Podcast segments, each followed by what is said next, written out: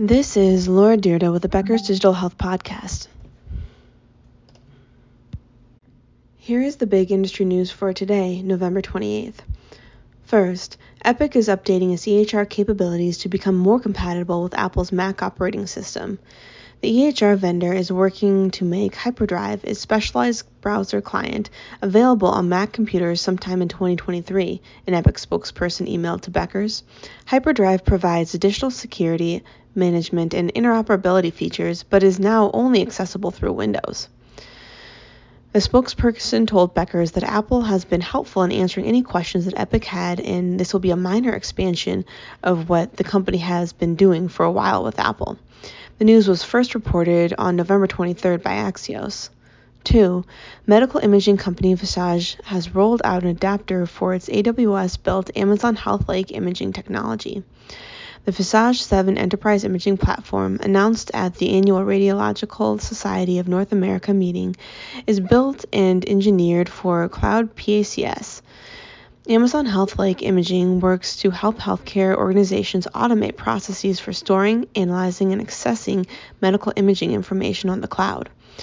Visage is a wholly owned subsidiary of Pro Medicus. 3.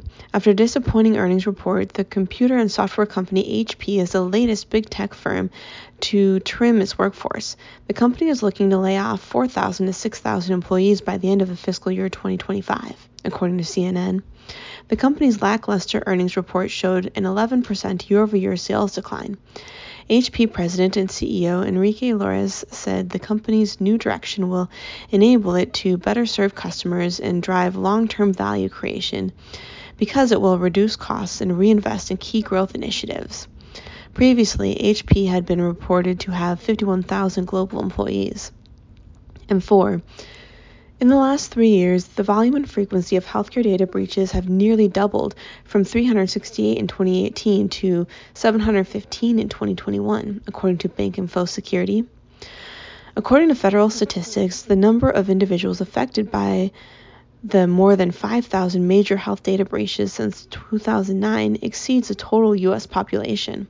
This indicates that some people have likely been victims of more than one incident. As of November 10th, Department of Health and Human Services website has reported 595 breaches in 2022, affecting more than 40 million individuals. These attacks are not only compromising data from patients, but are resulting in significant IT system disruptions that interfere with patient care. Data breaches are also increasingly costing health systems a lot of money. According to the report, San Diego based Scripps Health incurred $112 million in costs in the first month after a May 2021 ransomware attack. In addition to costs, the number of lawsuits against health systems for data breaches are also increasing. Los Angeles based UCLA Health paid $7.5 million to settle a consolidated class action lawsuit in 2019 for a data breach. If you would like the latest in digital health and technology news delivered to your inbox every day, subscribe to the Becker's Health IT and CIO newsletter through our website at www.beckershospitalreview.com.